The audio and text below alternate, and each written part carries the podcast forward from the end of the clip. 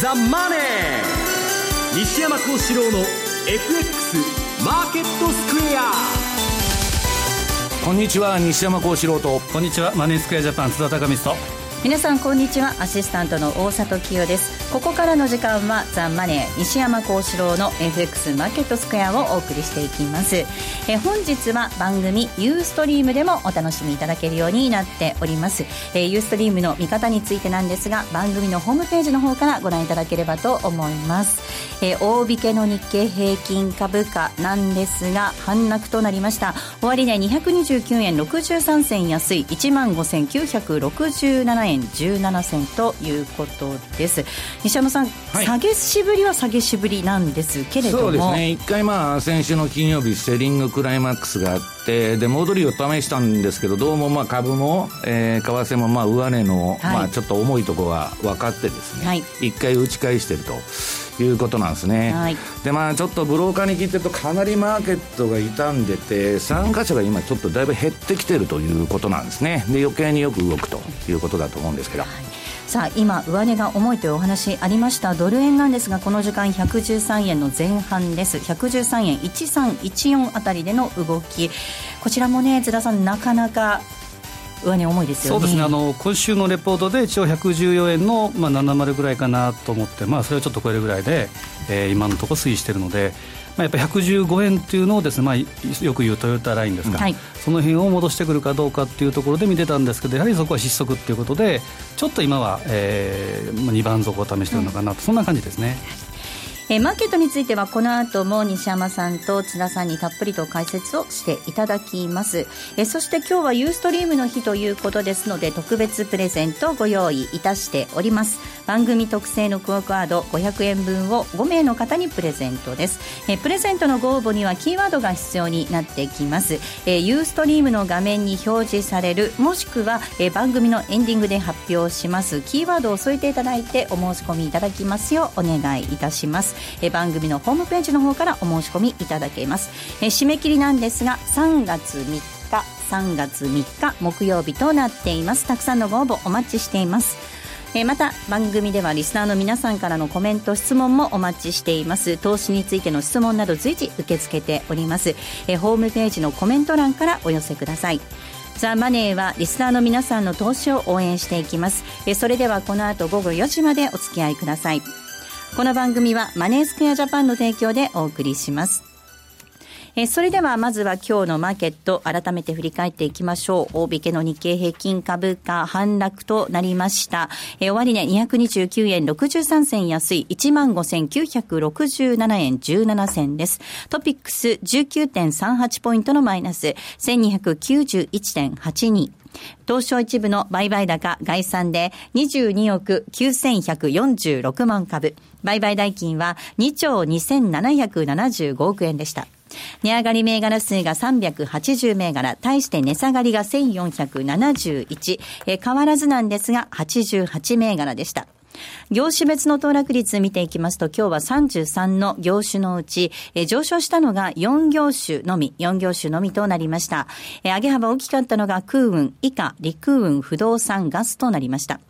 えー、残る29業種がマイナスとなっているんですが、えー、下げ幅大きかったのが金編の工業、それから石油、銀行、ガラスなどとなりました。東証一部の売買高のランキング確認しておきます。トップがみずほです。2位が三菱 UFJ、3位東芝、以下シャープ神戸港となりました。代金のランキング、こちらなんですが、トップはソフトバンクグループ、そして2位がトヨタ、3位三菱 UFJ、以下三井住友、みずほとなっています。上位5銘柄揃ってマイナスなんですけれども、ソフトバンク今日も値下がり続いています。4%近い下落となりました。終値5088円となっております。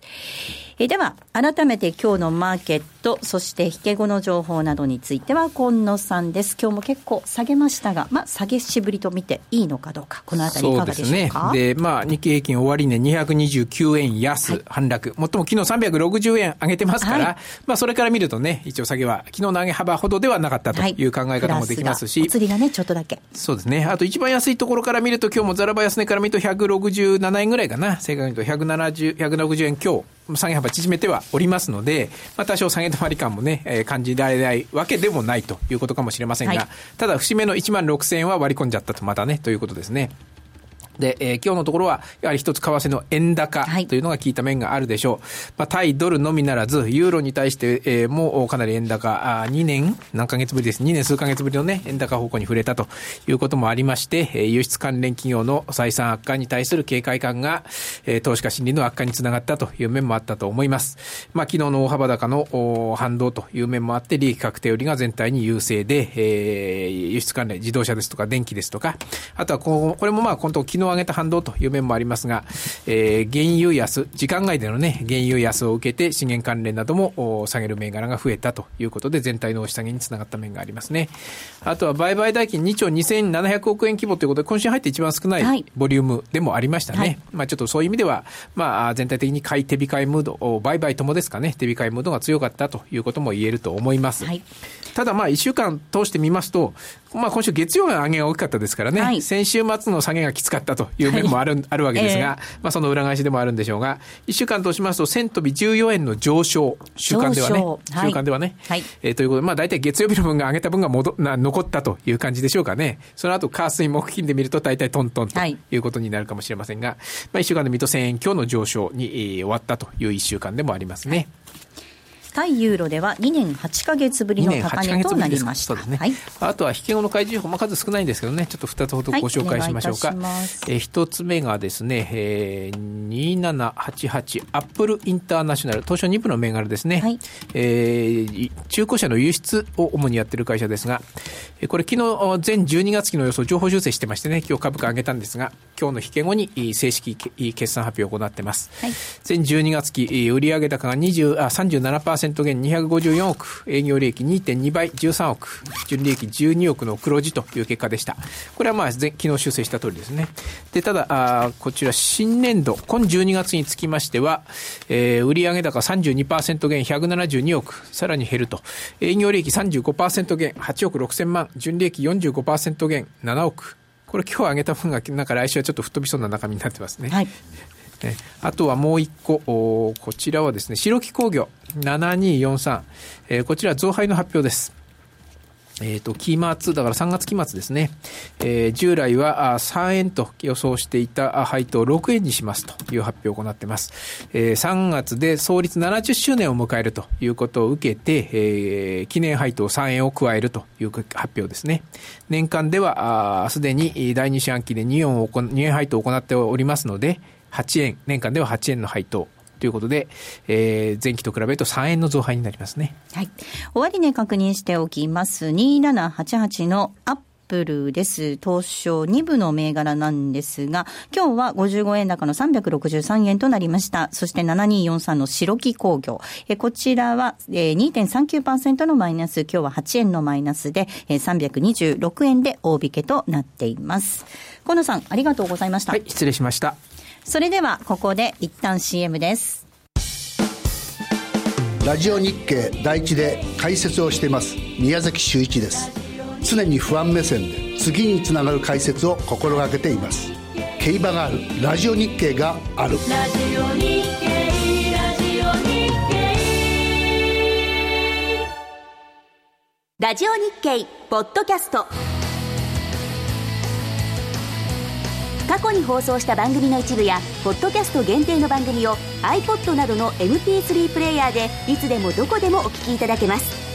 詳しくはラジオ日経ホームページの右上にあるポッドキャストのアイコンからアクセス。浜田節子です。鎌田新一です。投資という冒険をもっと素敵にするためにマーケットのプロを招いてお送りする「ゴーゴージャングルマーケット」は毎週金曜午後4時から「お聞き逃しなく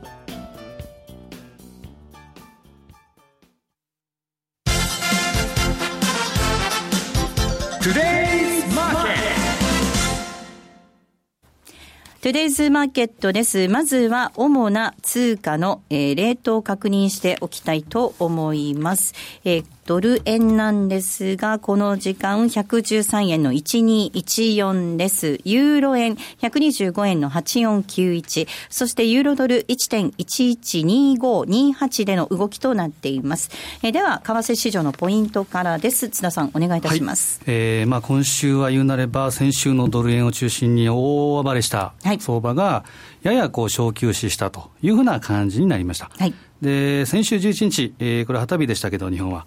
えー、2014年10月以来の110円台、はい、これをつけたドル円相場ですけれども、えー、冷やしのボリンジャーバンドでマイナス3シグマまで一旦タッチしたということ。それから、まあ、自立反発とあと売り方の買い戻し、えー、そういったもので114円の80銭台まで戻ったと。いうような展開になりました。一方で、現状のですね、冷やしチャート、特にボリンジャーバンドなんかを確認してみると、21日の移動平均線、これが右肩下がりになっている。で、あとは、ローソク足が、マイナス1シグマではこう頭を押さえられているような形で、マイナス2、マイナス1シグマラインの間を推移している、いわゆる、え下降バンドウォーク。この形が継続しているということ。あとは一目でも地高スパンがローソク足の、えー、まあ下に位置している。これ、だらだらと2番底を試しにいってるのかなというふうな、そういう、まあ、えー、流れに見えて、えー、捉えることも可能です。で、繰り返しお伝えしていることではあるんですけど、ビッグトレンド、これを測る上でもですね、やっぱり20ヶ月の移動平均線、えー、これ非常に重要で、現状でいうとですね、117円の70、まあ、この1週間でですね、戻してくるっていうのはかなり難しいと思うんですけど、えー、このレベルの、えー、をですね、今月末時点、つまり月足の終値レベルで、えー、下回って、かつ移動平均線自体、が、えー、その傾きが鈍化した場合、これは、えー、グランビルの8法則の5番目、つまり重要な売りサインというふうに見てもいいというところになっています。で、えー、来週、えー、末の26日から開催される G20 の上海、えこれにも注目が集まってますけれども、今までの G20 でも、なんか決まった試しってないような気がするんですけど、先導が多くしてですね。そうですね。で、まあ本当にあの小田原表情じゃないですけれども、上海表情にならなければいいな、つまりこれはですね、えー、不発で終わった場合のその売り浴びせ、つまり月曜日には要注意かなというふうにも思ってます。で、まあ来来週、再来週になりますけど、それは。で、えーまあ、結局はもう何が言いたいかというと、先,、えー、先に新債権王である、えー、ジェフリー・ガンドラックが、えー、語ったように、2016年というのはドル安の年になるということ、うん、と FRB が利上げをすれば、ドル高になるというふうな考えは全くの間違いであるということ。うんとは、えー、12月の利上げ後、ドルは下げているというのが、これが正しい相場と、えー、正しい見方というふうに言えそうです。えー、つまり今後見る、えー、今後の為替相場を見る上で、えー、我々が見なければいけないのは、ドルが一辺倒でこれからも強くなる、高くなるというふうには思わない方がいいということ。その一方でドル上昇が一服すれば、新興資源国にチャンスが訪れるんじゃないかなというふうに見た方がいいのかなというふうに感じてますね。えでは西山さんにお話を伺っていきたいと思います、はい、津田さんのお話にもありました本当に大荒れの相場先週から今週にかけて、まあ、今週はちょっと和らいだ感じもあるのかな私はこの3週間も何をしてるのかわからないぐらい忙しくて、えー、えー、今日も朝までちょっと仕事しとって、はい、なんか半ばボケてるんですけどね、えー、っとですね、やっぱりあのー、もう去年から今日ユーストなんで、まあ、資料持ってきたんで、資料の1枚目からちょっと出していただきたいんですけど、はい。はいまあ、あんまり違和感はないんですね、はい、今ちょっとこの1月にこんなに下げるのかという違和感が、えー、あるのはあるんですけど、えー、通常まあ10月から1月にかけては株のボラティリティっていうのはあんまり上がらないんですけど、ちょっとここのところですね、今まで存在してたサイクルが全部1ヶ月前倒しで、何でも、どんなアノマリーとか、そのパターン分析でも1ヶ月早く来るというような現象が起きてて、まあ今年はとにかく年初から、ええー、あの、すごい下げになってると。はい、で、これもう、あのー、7年間上げてる相場なんで、はいまあ、私はまあ去年からずっとそれを言ってきたんですけど、まあ、そろそろやばいと、うん、でもいろんな人がローレン・サマーズからですね、ジム・ロジャースから何から、まあ、ガンドラックから何から、もう全部言ってるんですね。はいで、まあ、あの、このチャート、月足、ニューヨークダウの見てもらいますと、まあ、ここから3年間のどっかで暴落するというのが、この灰色ののゾーンなんですけど、はい。水色ですかね。はい。いや、水色は景気後退期。はい、この今、あの、最後の灰色になったですね、うん、えー、ゾーンで、えー、灰色って、ここですね。あ、はい、あえー、っと、あの、暴落するようになってるんですね。はい、今までのパターンでいくと。で、それが今起きてるんですけど、えー、これですね、あのー、今週の私、レポートに書きまして、まあ、あの、レーダリオのですね、ええー、30分でわかる、えー、経済の仕組みというビデオがですね、あの、世界最大のヘッジファンド、ブリッジウォーターが作った日本語版の動画。はい、以前も番組でご紹介しましたね。これを皆さんぜひ見ていただきたいんですけど、はい、今の状況というのは彼のこのビデオを見たらわかるんですね。はい、で、私の認識では、レーダー量が考えてるのは、今は単なる不景気でないと。はい、不景気っていうのは金ばらまいたりですね、なんか対策打ったら効くんです。はいで、それが効かない悪循環に陥ったという可能性があるんですね。だから今、まあ、あの、ちょっとこれから今年の相場はですね、えー、じゃあ今までみたいに、まあ去年の8月そこを打ったから V 字型にすぐ戻したという展開には私はならないんじゃないかということで非常に危惧しとるんですね。うん悪循環っていうのは、不景気ではないっていうことは、うん、それをあの言うと、まあ、あの番組が終わっちゃうんでね、はい、そのレーダーリオのビデオをぜひ見てほしいんですけど、はい。ええあのですね、単なる、その、不景気じゃないんです、はい、今まで7年間やったバブルの総決算の調整が入っているという形なんですね、一言で言うと。はい確かに、あの、FRB の保有資産なんかも、その、長く続いた。ええ、ええ、見ていただいたら、今、保有資産の、ええ、出てますけど、この FRB のポートフォリオそのままのチャートじゃないですか。で、今、それ利上げが起こったんで、ドスンと来てるということなんですね。はい、はい巻き戻し起こっちゃってるってことですよね。まあ、巻き戻しというんじゃなしに、人為的な相場ですから、うんはい、中央銀行が値付けしなかったり、玉が切れたらですね、それで終わりということなんですね。うんうんはい、で、私はそのバブルの賞味期限ということで、まあ、ずっとそのいろんなレポート、まあ、去年のまあ4月、まあ、3月の後半からですね、まあ、いろんな警鐘を鳴らすレポートを変えてきて、まあ、8月の、まあ、急落の前にはこの番組の、えー、あれでもまあ、危ないと。で、まあ、年初のこの1月相場ね、気をつけろと、1月は相場転換のつけようと言ってきたんですけど、まあ、それでもですね、ちょっと相場転換の月というよりは、うん大きなトレンドが今変わってる可能性があるということなんですね。はい。あの、大きなトレンド変わってるっていう話の中で、あの、足元ちょっと相場見てみると、はい、日本株結構下げてるじゃないですか。はい、そその、他のマーケットに比べても。うんうん、それってな、なんなんでしょうね。やっぱり日本、いや、これはね、面白いことに、去年までは、えー、アメリカの金利が上がるから、はい、えー、その結果、まあ、えー、ドル高になって新興国が困っちゃうと。まあ、私もそう思ってたんですけど、はい、そうじゃなくてですね、今、あの、アメリカは年内一回も利上げがないと言われてますから、FF 金利先物から何から。そうなると、えー、逆に新興国は息吹き返してる。とりあえずアメリカの利上げはできないということで、はい、で、今、私はこの日本株がなんでこんな下がってるんだって、もうそこら中の問い合わせで、で、もうあの、ラジオとかレポートで書くから、それ読んでくれって言ってんですけど、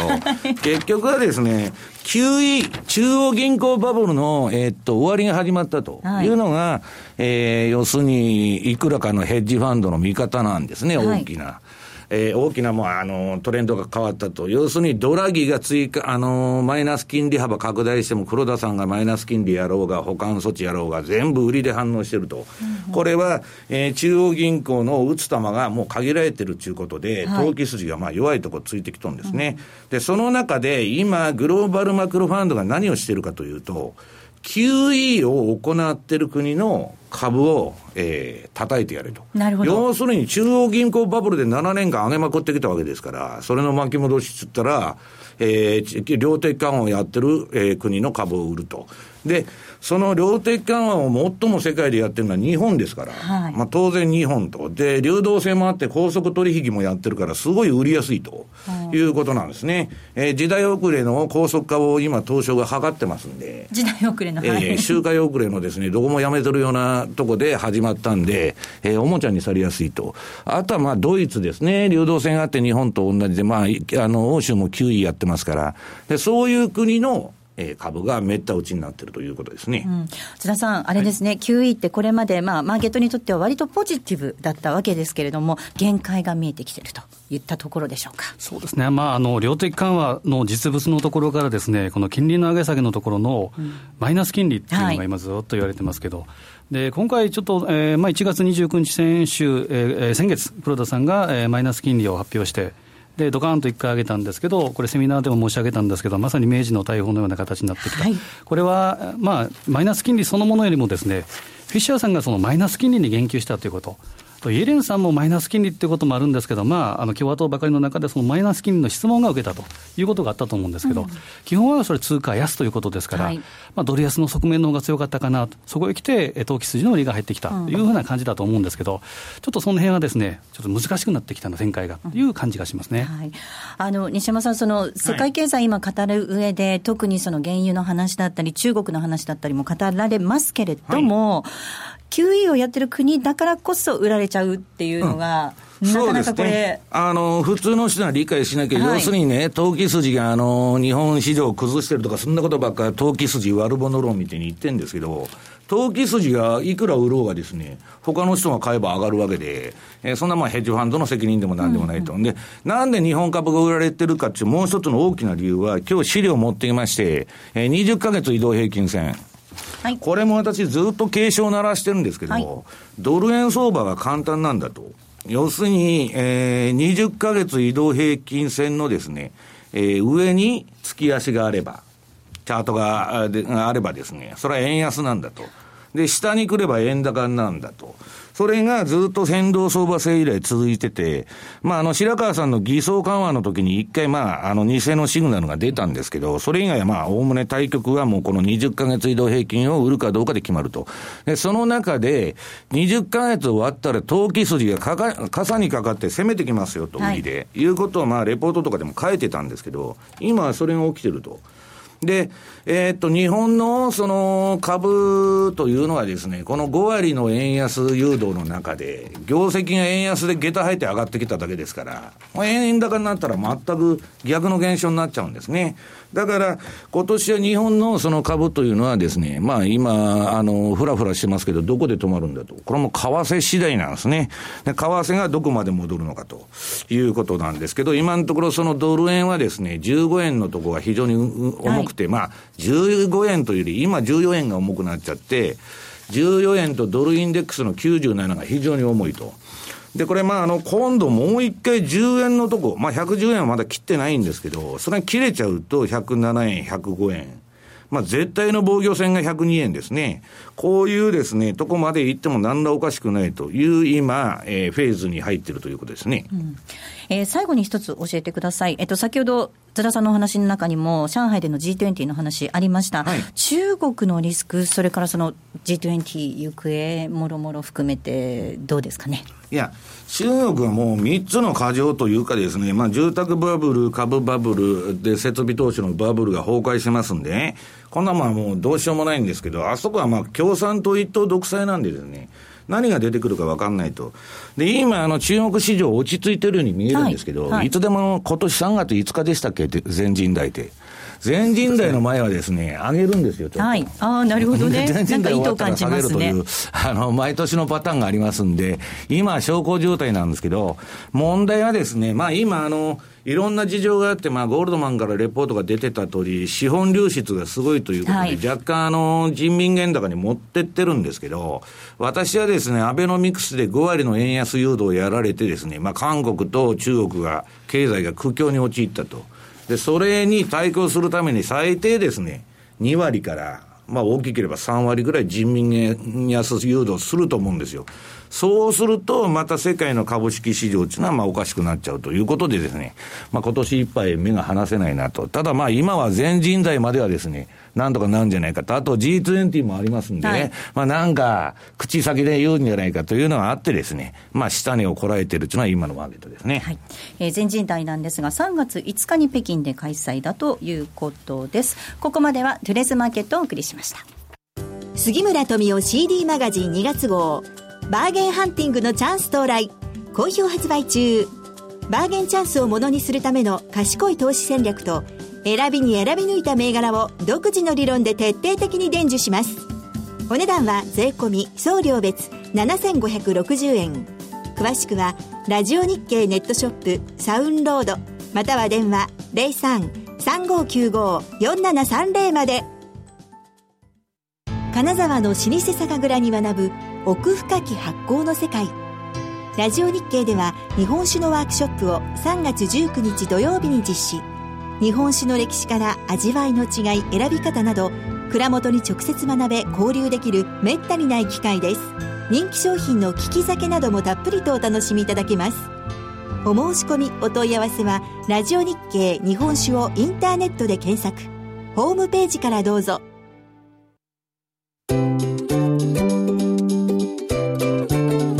M2J トラリピーボックストラップリピートトラップリピート僕の名前はトラリピトラップリピートトラップリピートそれを略してトラリピ M2J トラリピボックスです。FX 投資をもっと楽しくトラリピで成果を上げることを目指していきましょう。あの、先週、土日とはい。お二人はセミナーで、高松広島にいましたよ。なんと暗記をされていらっしゃったということなんですけれども、えっ、と、高松セミナーに参加された方からこんなメールをいただいたのでご紹介します。えー先日高松セミナーに行ってきました。西山さんを一目見たいと思い参加しました。FX セミナーに参加するにしては、やや動機が不純だな と思いながらも、男ながらドキドキして、高松から高松テルサへ行きました。えー会場時間の12時半近くに会場へ入ったのですが、すでに気合の入った多くのお客さんが入っていました。えー前の方で見たいなと思っていたので、すでに席についているお客さんたちを横目にしながら、前の方に進んでいきました。最前列しか空いておらず、そこに座らせてもらいました。ドキドキしましたというメールを男性から頂戴しました。何の話ですか、一体。あの大里さんも、あの大里さんファンも多くてですね、お、本当ですか？なんであの先週お休みなんですか？って聞かれてですね、相場でショック受けてとか、そういう話も、いや、そうではないみたいですよ、まあ、ショックを受けておられたと思うんはい、ですけど、ショックを受けましたね。まあファン多か11った日びっくりしました。はい。では、質問いきたいと思います。えっ、と、ご紹介するのが、えー、やぶに迷い込んだような気がする医者さんからいただきました。えー相場が崩れ始めているのですが、例えば日経は1万7000から1万8000の戻りを試しに行くと思われますが、ドル円で言うと115円もまだタッチしていません。このままして、えー下に行ってしまうのでしょうか。えー相場にはついていくだけということを今回思い知ったのですが、西山さんの相場感教えてください、はいということえーです。日経平均ちょうどあの、チャート持ってきましたんで、えー今日日経経平均の日足と週足のチャートを、えー持ってきましてですね、えーこれは、えっ、と、今日19日だから、昨日までのチャートですね、今日ここからまた下げてるんであれなんですけど、これはですね、えっと、上の方が14日の ADX ですね、ワイルダーが作った、まあ、方向性平均指数というやつなんですけど、まあ、これが低い位置から上に上がるとトレンドが出ると。で、その、この株の場合、私、あの、ボリンジャーバンド、21日ボリンジャーバンドの、えープラスマイナス0.6シグマにとを飛び出した方に上か下が乗ると。で、今、まあ、冷やしの方若干売りトレンドが、まあ、あのー終わったように見えたんですけど、これまだ、あの、ちょっと不確かなんですね。で、その下の週足見てもらいますと、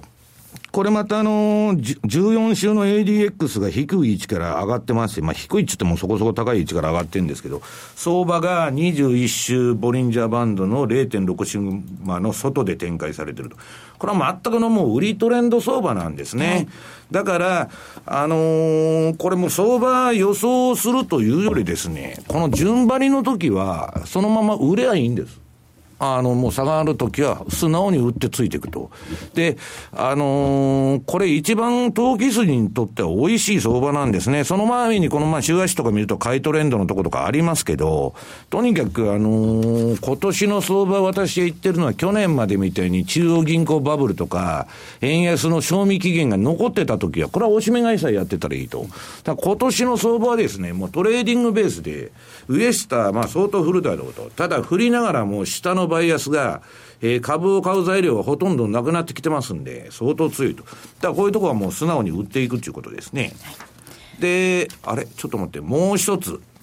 まあいいや、これ後でやります。よろしいですか？はい。はい。ではもう一つ質問いきたいと思います。せっかくなので。あもやっちゃおう。はいあじゃあお願いしますちょっとね、日経平均の日足のフィルター付き逆張り指標の売買シグナルと。はい。今日私、あのーまあ、ある、まあ、えー周りの人に、まあ、暴落に巻き込まれない方法を説明するというのを言ってましてですね、これあのーに、えーっと、日経平均の日足なんです。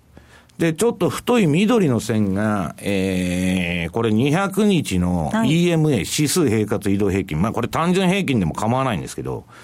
相場がこの下にあるときは、えー、押し、押し目買いはしない。戻り売りはするんですけど、はい、で、相場が逆に200日の上にあるときは、これ B ビーチって出てるのがあの、バイ、買いシグナルなんですけど、はい。し目買いはするけど戻り売りはしないと。はい、いうことで、えー、私の周りのファンドはこのシステムをずっと使ってるんですけど、うん、200日の上は押し目買いだけ、200日の下来たら相場戻り売りだけと。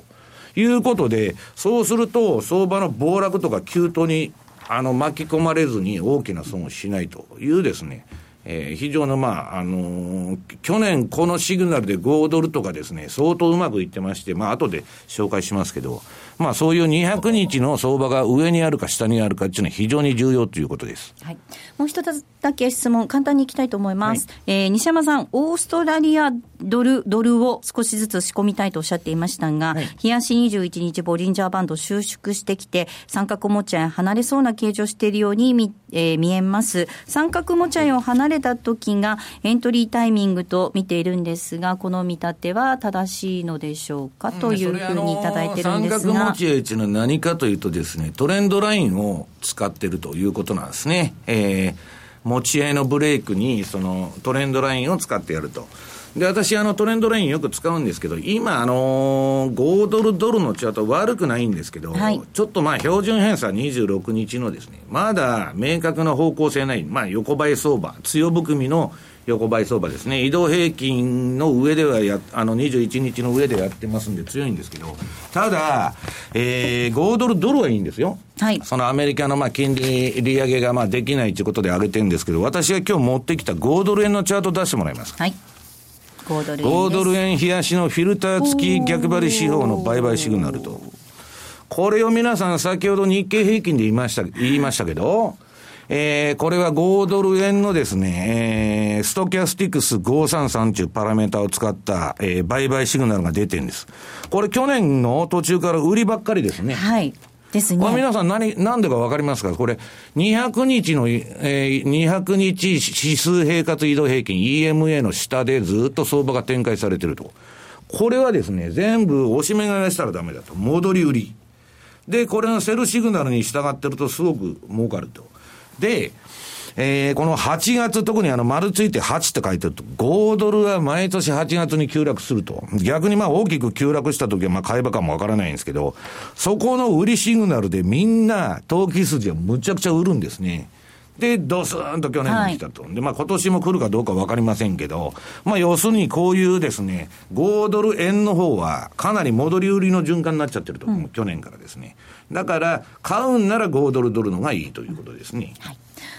えー、最後に大阪セミナーのご案内です。津田さん、3月19日ということですね。はい、えー、201516、まあ、2015年度、年度にするとですね、はい、最後の、えー、全国セミナープロジェクトになって、それがですね、大阪ということで、はいこれは私のふるさとでもあるんですけど、一応楽しみに本当にして、今から準備もしてはいるんですけど、ちょっとご紹介していただいてよろしいでしょうか。はい、えー、3月19日土曜日です。場所なんですが、ヒルトンプラザウエストオフィスタワー8階 ABC 会議室になります。えー、スタート時間は午後1時、午後1時からになります。えー、第1部、資産運用としての FX ハンド初めてのトラリピ。えー、こちらは M2JFX アカデミア副学長の西田慎さんのご登壇です。そして第2部は資産運用としての、あ、第2部はテクニカルマスター福永博之のマーケット徹底分析、えー、福永さんのご登壇になります。えー、3月19日土曜日です。えー、お近くの方ぜひお申し込みいただければと思います。えー、ラジオ日経のホームページの方からお申し込みください。たくさんのご応募お待ちしております。ここまでは M2JFX トラリピボックスでした。マネースクエアジャパンは FX は投機ではなく資産運用であると考え、特許取得済みのオリジナル発注機能や独自のリスク管理ツールの開発により、今までとは違った取引スタイルを個人投資家の皆さんに提案しています。オリジナル発注機能の代表例をご紹介しましょう。トラップリピートイフダン、通称トラリピです。これは普段忙しくて、為替レートや情報などを頻繁にチェックできないような方々にも、しっかりと投資できる手法を作りたい。そんなコンセプトで開発しました。具体的には、もしもこのレートで買えたらいくらで売るといった注文、つまりイフダンをたった1回設定するだけで、複数発注できる、つまりトラップができ、さらに成立後、自動的に注文を繰り返すリピート機能まで備えたマネースクエアジャパン独自の発注機能です。一度設定すれば手間なく24時間収益チャンスが狙えます。またトレード画面に貼り付いて相場の動きにやきもきすることもないので、感情に左右されない取引が可能です。リアルの取引に入る前にトラリピを試してみたい。そんな方には実際のトレード画面、実際のカーセレートで取引できる FX のバーチャル取引、トラリピ FX バーチャルをご用意しています。ご登録、ご利用は無料です。詳しくはマネースクエアジャパンのホームページをご覧ください。マネースクエアジャパンが提供する外国為替証拠金取引は、外国為替相場の変動や各国市場金利の変動により損失を被ることがあるほか、その損失は投資金額を上回る恐れがあります。また、トラップリピート違反は取引の利益を保証するものではありません。取引説明書をはじめ、契約締結前交付書面などの内容を十分にお読みいただき、ご理解の上お取引ください。なお取引に際しては所定の手数料がかかります。金融商品取引業者関東財務局長金賞第2797号。株式会社マネースクエアジャパン。西山幸四郎の FX マーケットスクエア。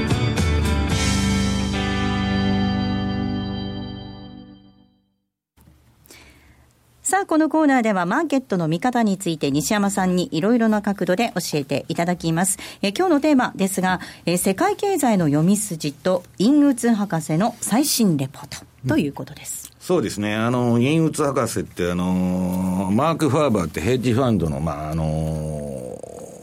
運用者がいるんですけど、まあ私、あの、彼のレポートっていうのは非常にですね、えー、参考にしてると、はい、えー、マーク・ファーバー博士のですね、その、相場感ちょっと面白いんですね。で、今日まあそれ、あの、代理店から借りてですね、持ってきましたんで、えー、っと、今の経済っていうのは何かというとですね、我々が現金だと思ってる社会っていうのは、全部クレジットで動いてる、はい、全部借金経済。はい、で、それがまあ、あの、一目瞭然なのはですね、この1枚目の世界の債務。対 GDP 比で2001年から2013年までのデータしかこれないんですけどね。出てる。もう借金が増えまくってるわけです。で、これはですね、要するに、その、全部、あの、借金で、あの、経済回ってんですけど、現生でありませんから、なんかことが起これば、おかしくなるんです、経済が。よほど賃金が上がるとかですね、うん、なんとかまあそういう好循環になれば借金もいいんですけど、今まあ負債がものすごくてですね、で、これ見てると、要するに今の経済っていうのは皆さんアベノミクスでなんだかんだって言っとんだけど、中間層が全然潤ってないと。まあ一部のまあ株が上がってるだけということで、まあその中でね、今の市場の上昇っていうのは、負債を原動力とするとする興奮状態に過ぎないんですね。で、これには、私はバブル相場大好きで、いつでもバブルに乗るんですけど、いつでも最後まで付き合ってるとえらい目に遭うと。だからその賞味期限を考えてくれということで、去年のまあ4月以降相当警鐘を鳴らしてるんですね。はい、で、まあ、それが今来てるということなんですね。だからそのバブル相場っていうのはもうあの気分が高まりますんで、ノリと勢いでですね、どうしてもポジションがでかくなって、わーわーやるんですけど、今年の相場は人為的なですね、今までみたいなこの中央銀行が値付けをしとる相場が崩壊する可能性も考えておかなきゃいけないと。で、次が世界のバランスシート。はい。中央銀行のバランスシート。はい、これは先ほどあの株見せましたけど、バランスシートが増えたら上がるんだと。で、今、もうバランスシートはアメリカはもう増やしてません。あの、減らしてませんけど。だからアメリカの株はもう終わりなんです。去年で終わり。だから今今後上がると思ったら、よほどの規模の QE4 が出ないとですね、うん、ダメだってことですね。まあマイナス金利やるかもわかりませんけど。で、今ですね、次のチャート、えー、米国の不良債権全額とその企業数っていうのは出とるんですけど、まあ今あの、2000、リーマンショックの後の2009年のですね、まあ、あの、不良債権の、えー、レベルにまで、うわーっと上がってきてるんですね。これが、えー、っと、去年の5月頃から、うなぎ登りに、増えてると。これすごい数でね。で、アメリカ景気いい景気って日本のエコノミクスはもうそんな大本営発表みたいなことばっかしとんですけど、はいこれ一体何なんだと。で、あの SP がですね、格下げした企業数もですね、リーマン危機に匹敵するような数に今なってるわけです。だから、株が上がってるだけなんです。要するに不景気の株高ですから、それをその支えてた中央銀行の玉が切れるとですね、この相場は一発で終わっちゃうと。で、次が、えー、アメリカの業種のは、あー各業種のですね、えー、ハイイールド債、ジャンク債ですね。えー、このクズ債の利回りですね。で、これ見ると、えー今、あの、シェールガスとかオイルの会社が、まあ、小売りで調達して、えー中小企業ばっかりですから、それで、まあ、あの、会社回しとったんですけど、えーその、まあ、ハイルド債がおかしくなってきてると。で、まあ、これアメリカゼロ金利なのにですね、まあ、18%近くまで、まあ、上がってるわけですね。これかなりやばいと。で、それはいいんですけど、じゃあ石油企業だとかガスだけやられてるかっていうと、今やジャンク債の利回り上昇っていうのは全業種に及んでるわけです。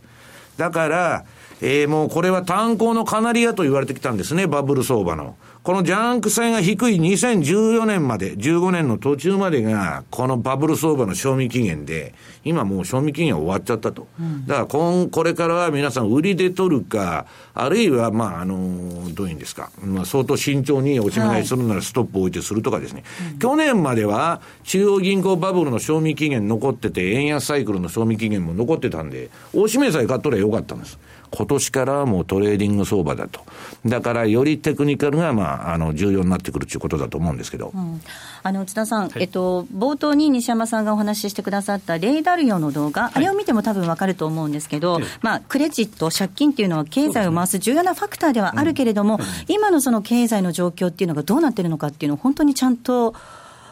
あの、捉えておかないと、これちょっと危険な状況にあるような感じもしますよね。悪循環じゃない、単なる不景気じゃないんです。そこがポイントなんです。はいね不景気と悪循環は違うんです。だから、1937年の再来って彼が言ってね、その、悪循環に陥る可能性があると言っとるのはですね、この下げっていうのは結構時間がかかるという可前々能性からあのサマーズもですね長期停滞、これ、長期っていうか、数勢的な停滞ということですから、これはもう、スタグネーションが当たり前なんだというふうな考え方で、彼は3%から5%ほどの利下げが必要というふうなことをずっと前々から言ってましたから、それがちょっと出てきたのかなというのが、まさに今の段階と、あとはあの、えー30分で分かる経済、これもセミナーでですね、ちょっともうもう一回ちょっと教えてくれと、やっぱり興味ある方が非常に多くて、30分で分かる経済っていうのを、えー打てばですね、YouTube で、あと本当にぴったり30分、はい。本当にわれわれも分かりやすい、あの動画ですから、ぜひご覧いただければなあのと思います、皆さん、レーダー利用っていうのは評論家じゃないんですよ。要するにですね、30年以上にわたって世界の投資家に最も金を儲けさせた、はい。ええ。えーファンドマネージャー、史上最高の運用者と言われてるんです。その彼が言ってることっていうのはですね、傾聴に値すると思うんですけどね。うんポジショントークではないんですか？いや、ポジショントークです。ポジショントークですか？彼はだけどね、その IBM のワトソンチームとか引き抜いて人工知能で、まあいろんな経済分析して、えー、去年はそれでもマイナスパフォーマンスになっちゃった。これだけ自分で警鐘を打ってても。だから皆さん、相場の予測が当たることと相場で儲けることは何にも関係ないです。はいはい何にも関係ない。だ予測が、予測っていうのは、どっちか言ってたらいつかは当たるんです。で、そんな人ばっかりなんですけど、世の中。要するにですね、えーっと、その相場っていうのはタイミングを当てるゲームですんで、まあ要するにですね、ちょっとそのタイミング的にじゃあ今の相場どうなんだというと、かなり、まあ危険の言いそうに入ってきたということですね。確かにあの先ほど西山さんが紹介してくれた、そのアメリカの不良債権全額とその企業数っていうチャートあったと思うんですけど、これ見てみても、その一般的なこう報道で聞いてる、アメリカは比較的相対的にいいんだよっていうのと、現実の違いっていうギャップがあるのは分かりますもんね。いや、まあ、あのこのね、マーク・ファーバーのレポートを見ると、もっと辛辣のことが書いてあるんですけど、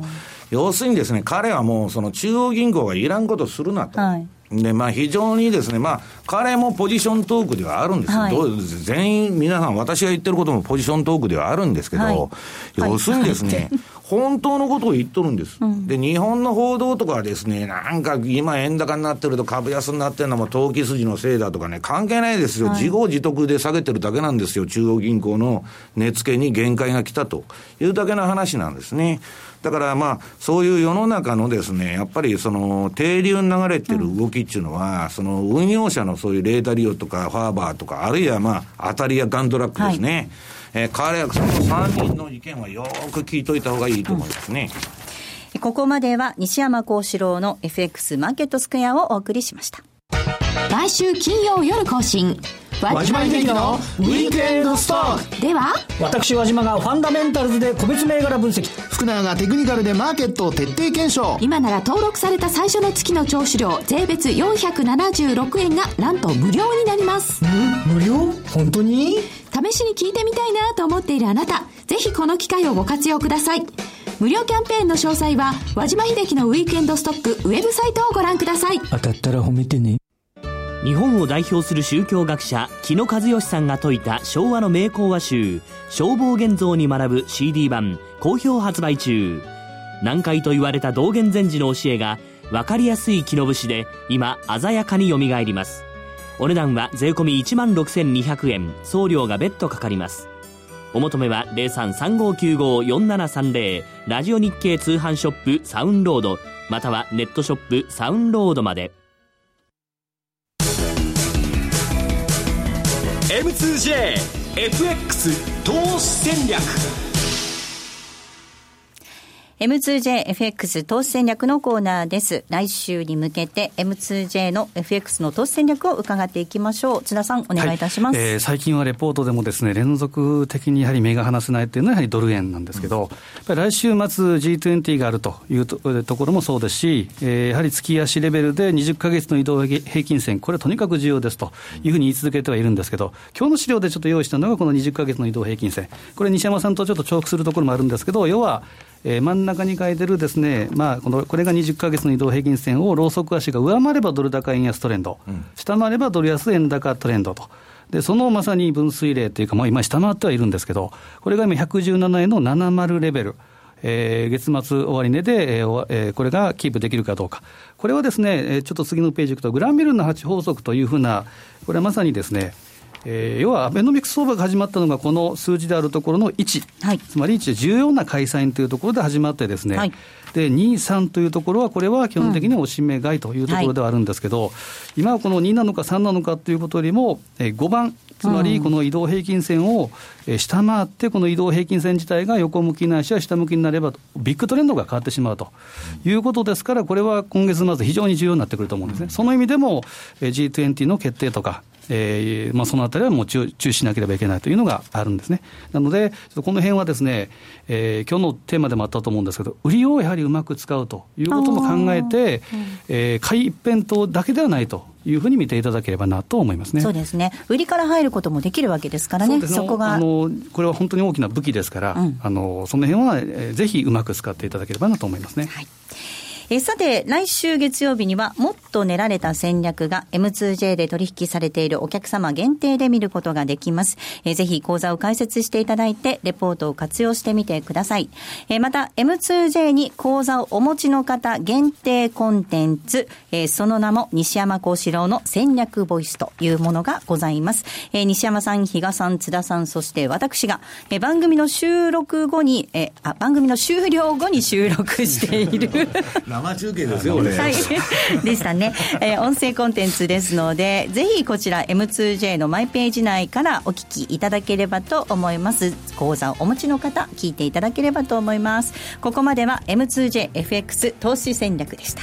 さあではそろそろお別れなんですが今週はキーワードがございます西山さんお願いします、はい、えー、今週は和解ですはい、何なんでしょうかね若いというはい、なんだろうなって話をしてますそうなんですね。我々のことじゃない我々のことですかね。今週のキーワードが。和解でございます。こちらを添えていただいてお申し込みください。ではお別れのお時間です。ここまでの相手は。西山幸四郎と。マネースケアジャパン津田隆光と。大里清でした。さようなら。この番組はマネースケアジャパンの提供でお送りしました。